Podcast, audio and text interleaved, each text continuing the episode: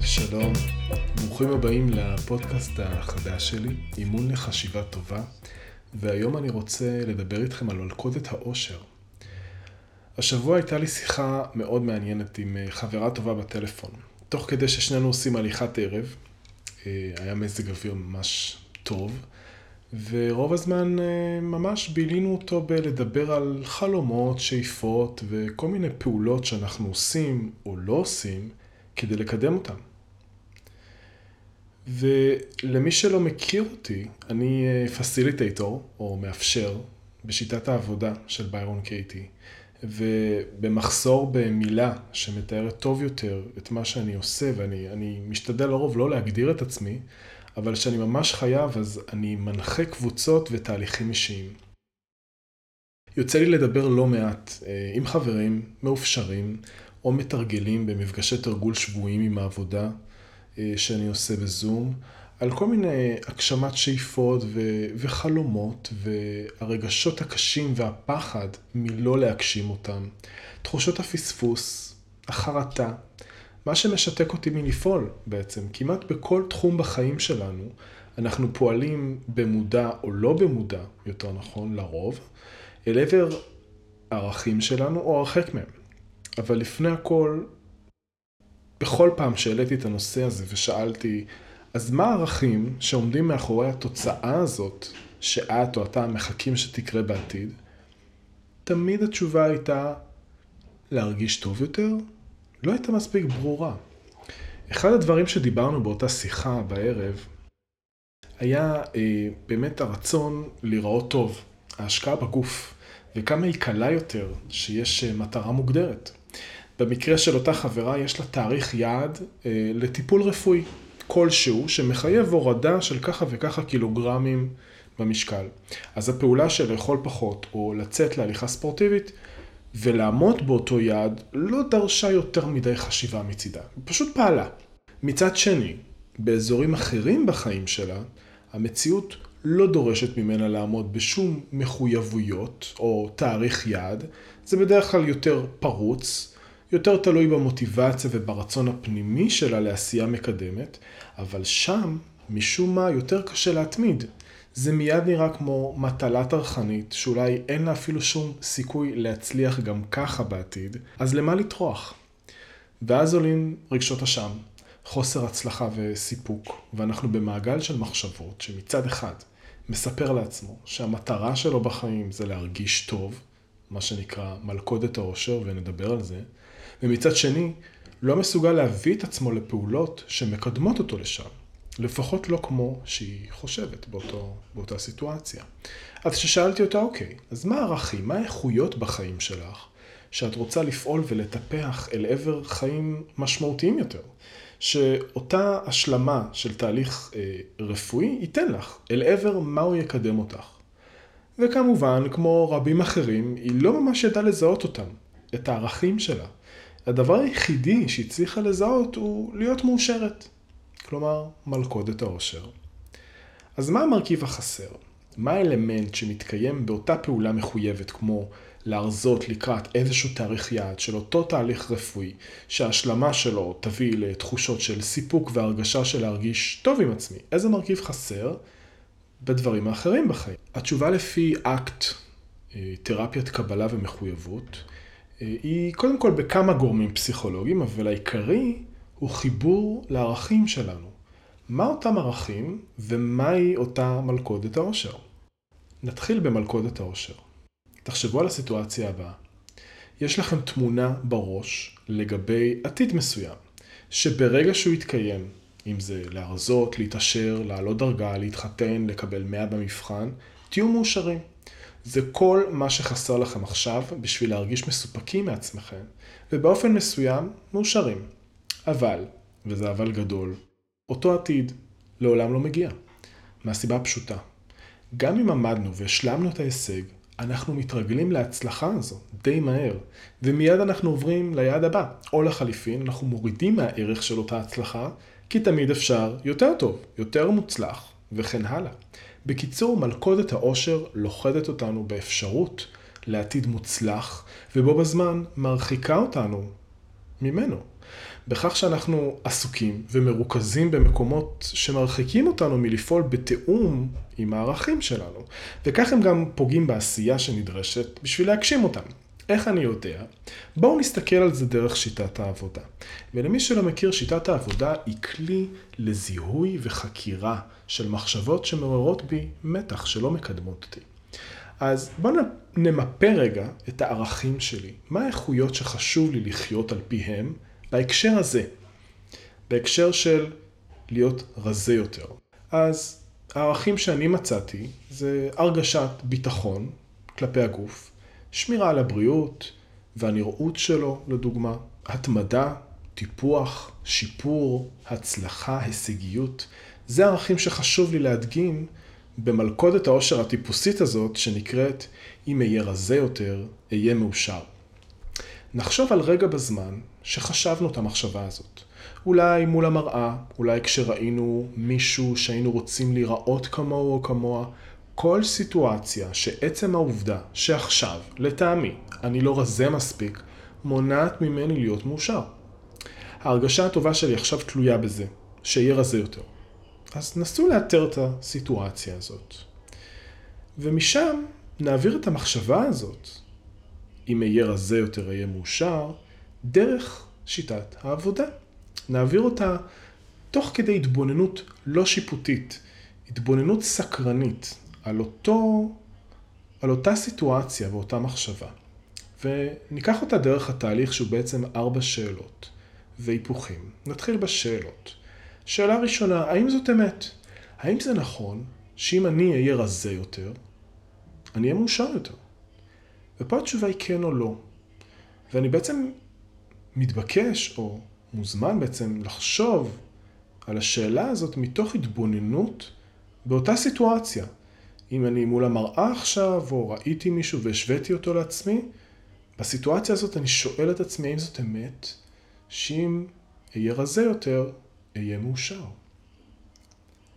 ואני בוחן מה האמנתי באותו רגע, ואני עונה כן, זאת האמת.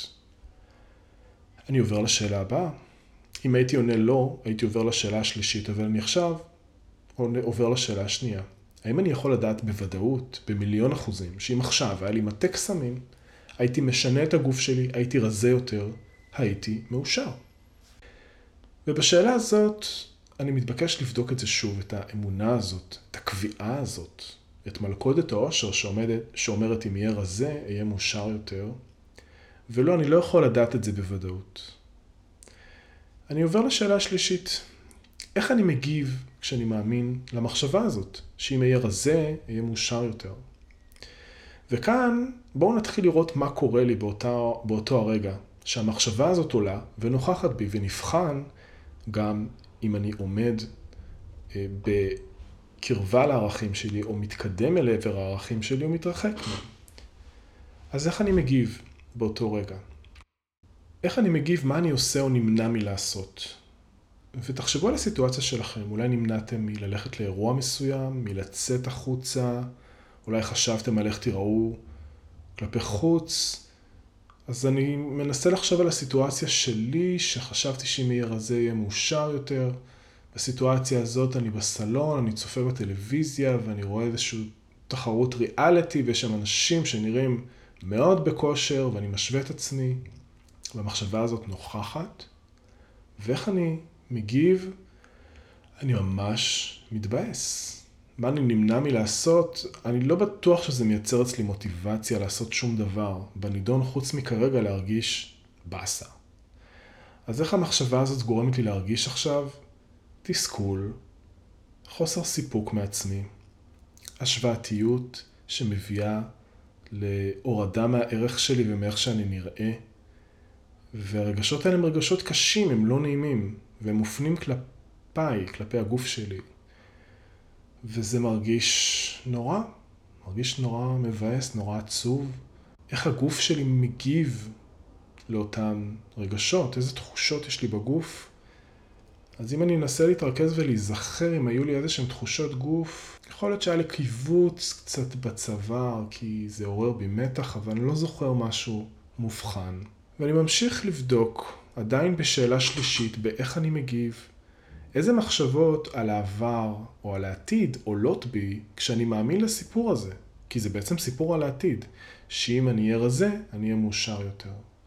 אז המחשבות שיש לי על העבר, הן מחשבות שהיו זמנים שהגדרתי את עצמי כרזה יותר, ואני מסתכל עליהם בתמונות ישנות ומרגיש קצת נוסטלגיה וחרטה, ומספר לעצמי שזה הרגיש טוב, ואיך איך עכשיו, לעומת אז, איך הייתי רוצה להיות שם, ושם אולי לא הערכתי את זה, כל מיני מחשבות על העבר.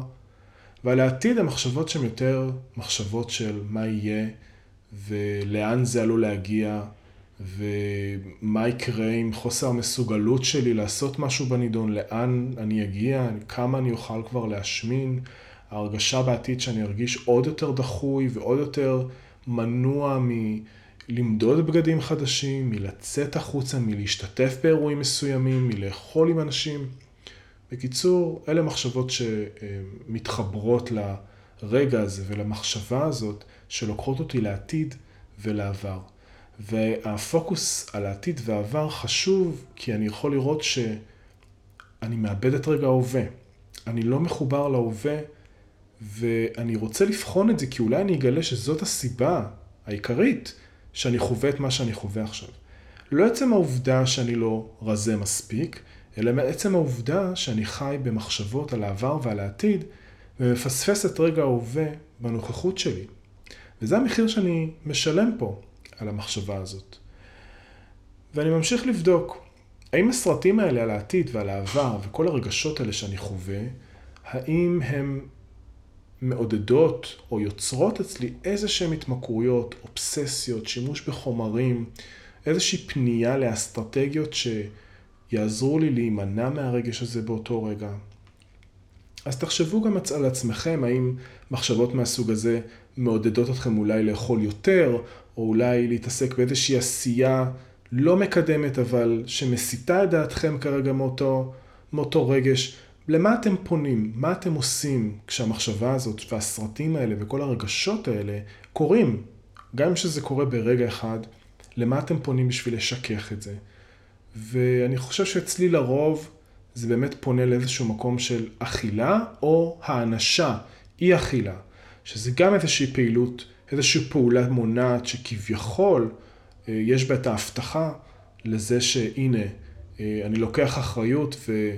מעמיד את עצמי לסדר, אבל האסטרטגיה הזאת לא ממש עובדת. אם תחשבו על זה, רוב האסטרטגיות האלה לא ממש עובדות, כי אם הן היו עובדות לא היינו צריכים להשתמש בהן שוב ושוב.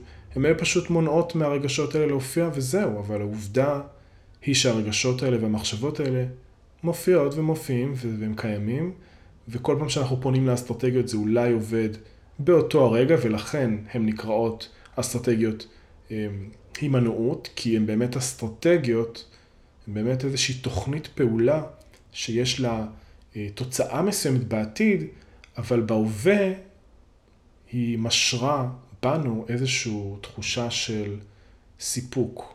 כי הנה אנחנו עושים משהו. גם לדאוג לגבי העתיד זאת אסטרטגיית הימנעות.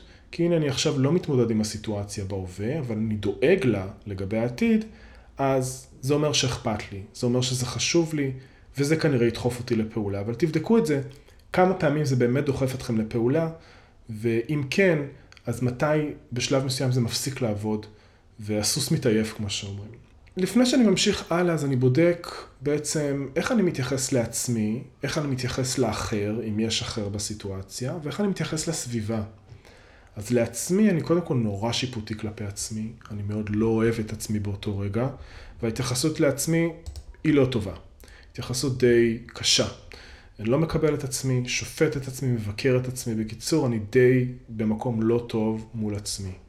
לאחר, האחר באותו רגע זה אותו משתתף שראיתי על המסך, ואני בקנאה מולו, בהשוואתיות מולו, ואפילו אם אני אתבונן בזה עוד יותר לעומק, אני אראה שהרבה פעמים ה mind שלי מנסה לסיפור, לספר איזשהו סיפור אמ, משפיל או מנמיך שיוריד מהערך של אותו משתתף בשביל שאני, אותו אובייקט לצורך עניין, בשביל שאני ארגיש יותר טוב. אז מחשבות כמו, טוב, הוא בטח לא חכם אה, מדי עם כל השירים האלה, בטח כל הזמן הוא מעסיק את עצמו, אולי חשוב לו יותר מדי על איך הוא נראה, והוא לא בעצם מחובר למקום רוחני, וכל מיני בלה בלה בלה וסיפורים אה, שאני ממשיך לספר לעצמי. ואם אני ממשיך לבדוק אה, איך אני מתייחס לסביבה באותה סיטואציה, כשיש לי את המחשבה הזאת, שאם אהיה רזה, אז אהיה מאושר יותר, אז הסביבה די הופכת להיות משהו עוין. זה גם משפיע על הביטחון שלי בעולם, כי בעצם העולם הופך להיות ברגעים האלה עולם מאוד אה, מפחיד, כי רק מי שנראה ככה יכול להצליח, ורק מי שנראה ככה מושך, ומי שנראה ככה רוצים להסתכל עליו וכן הלאה וכן הלאה, ואני לא תואם לעולם הזה באותו רגע. אז לכן גם העולם אה, שלי, לפחות מנקודת המבט שלי, ותבדקו את זה אצלכם, הופך להיות לא כל כך ידידותי. ועכשיו נבדוק האם באותו רגע אני מתקרב או מתרחק מהערכים שלי. Hmm. ואם חשב, אם בדקנו, אם בדקתם ואני בדקתי מה הערכים שלי בהקשר הזה, וראיתי שהערכים שלי הם שמירה על עצמי, טיפוח, שיפור, הצלחה, הישגיות, התמדה, קבלה, אז לא, לא, לא, לא ולא ולא.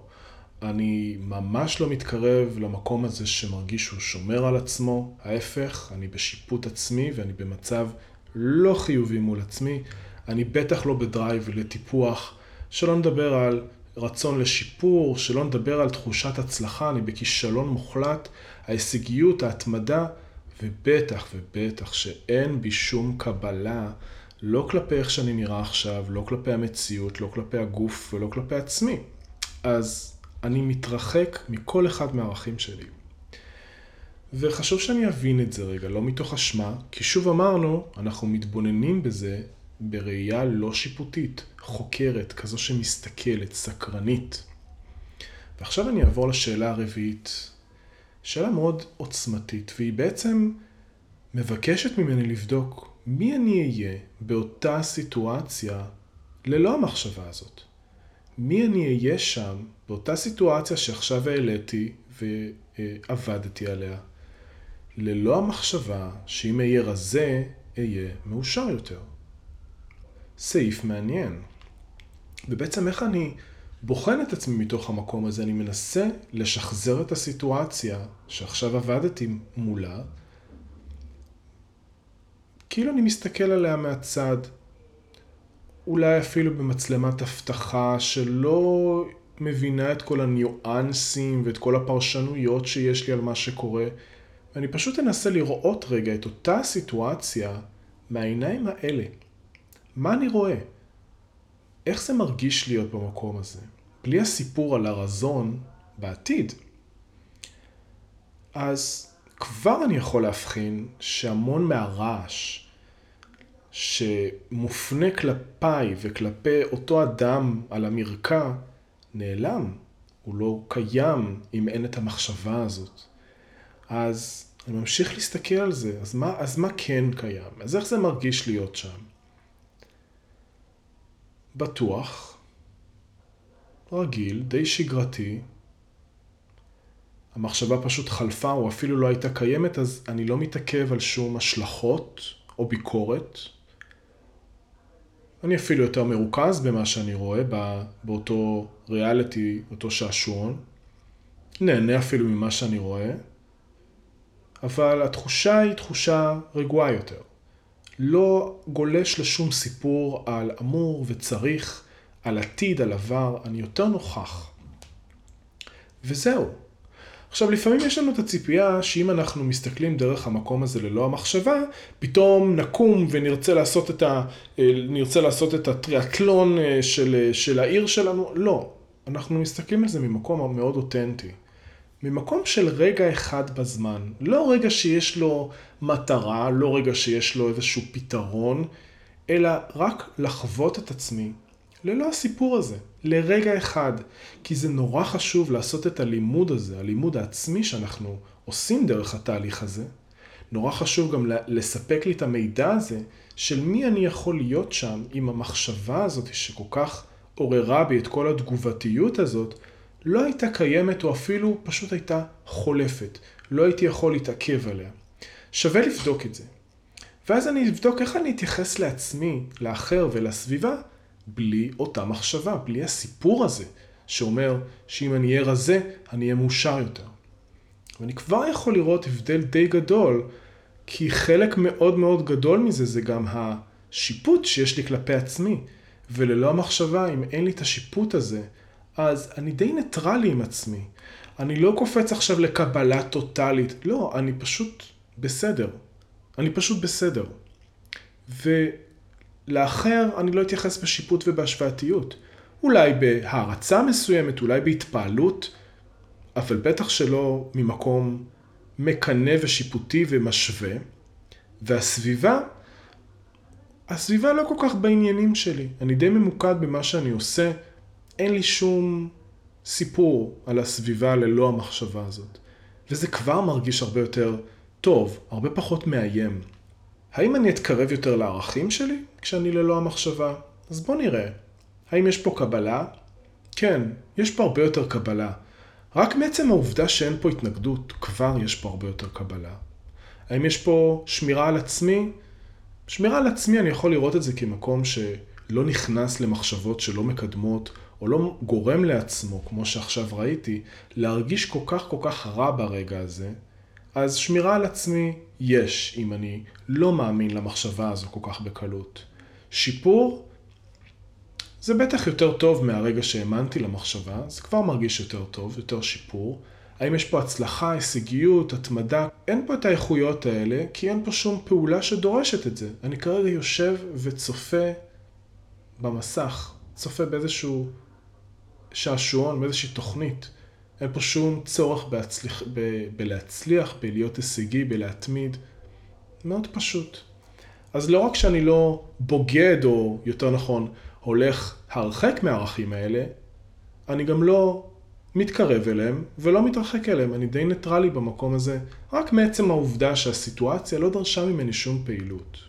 ועכשיו אני אמשיך לשלב האחרון, וזה שלב ההיפוכים. שלב ההיפוכים נועד לתת לנו עוד זווית ראייה על אותה מחשבה שאנחנו בוחנים אותה דרך שלושה היפוכים. אז היפוך ראשון, אנחנו נעשה היפוך תפקידים.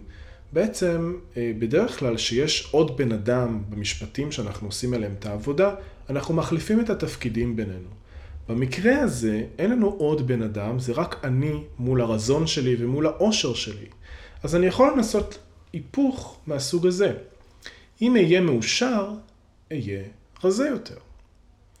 ואני מוצא את ההיפוך הזה מאוד מאוד מעניין, כי ההיפוך הזה אומר שבעצם ברגע ההווה שלי, אם אני אהיה מאושר, מסופק, ממוקד בכאן ועכשיו, כמו שיכולתי להיות ללא המחשבה, אני כבר אהיה רזה יותר. בלי משקל עודף של אשמה ומחשבות, ובלי הצורך לפנות לאכילה רגשית או השמנה כתוצאה מזה. אז אם אני אהיה מסופק, אולי גם אוכל לעמוד ביעד שהצבתי לעצמי. כי אני אשקיע הרבה פחות אנרגיה במלחמה פנימית ובוויכוח עם מה שיש. היפוך נוסף, היפוך לחשיבה שלי. שוב, אלה משפטים לא שגרתיים. משפט שיש רק אותי במשפט ואין פה אדם אחר, אז בהיפוך הזה שנקרא היפוך לעצמי, אני הופך את זה היפוך לחשיבה שלי. וההיפוך הזה נשמע ככה. אם החשיבה שלי תהיה רזה, אני אהיה מאושר יותר. וזה מאוד משלים את ההיפוך הקודם.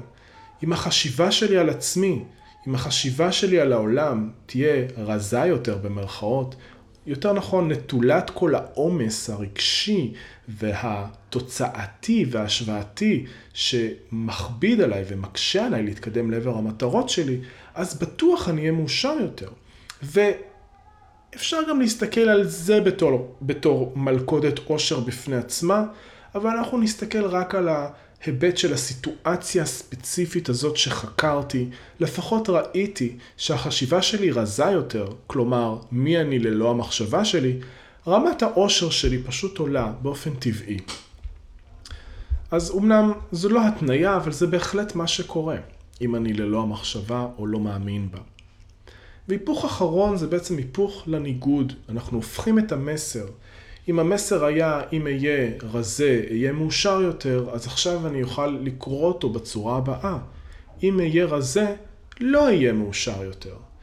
ואני בודק רגע את האפשרות הזאת, ואני רואה שזה נכון, אני אולי אהיה מאושר לזמן מסוים, עד שאני אחזור לרמה המוכרת שלי של אושר, עד שאני אגיע ליעד הבא, ארצה להגיע ליעד הבא. אני לא יכול לדעת בוודאות איך אני ארגיש כשזה יהפוך להיות פשוט עובדת חיים, שאני פשוט אהיה רזה יותר כמו שדמיינתי. עדיין יהיו לי התמודדויות שהחיים יזמנו לי, וזה לא משנה כמה רזה אני אהיה. אני אצטרך להתמודד איתן בדרך כלשהי. ומכל התהליך הזה אני יכול להבין בצורה די ברורה. ההתעסקות שלי בסיפור, הדאגה ממנו, הפעולות שנובעות מהמקומות האלה, לא מקדמות אותי אל עבר אף אחד מאותם ערכים שמניתי. זה ודאי לא מעודד אותי לשמור על עצמי, אני ממש לא באנרגיות של טיפוח, יותר קורבנות והזנחה, אני לא מתקדם לתחושת ההצלחה, ההפך, מרגיש כישלון, אני לא מתקרב להתמדה, ההפך, אני רק מתמיד בלשפוט ולבקר את מה שאני לא עושה, ואני ממש לא בקבלה, לא של עצמי ולא של המצב כרגע.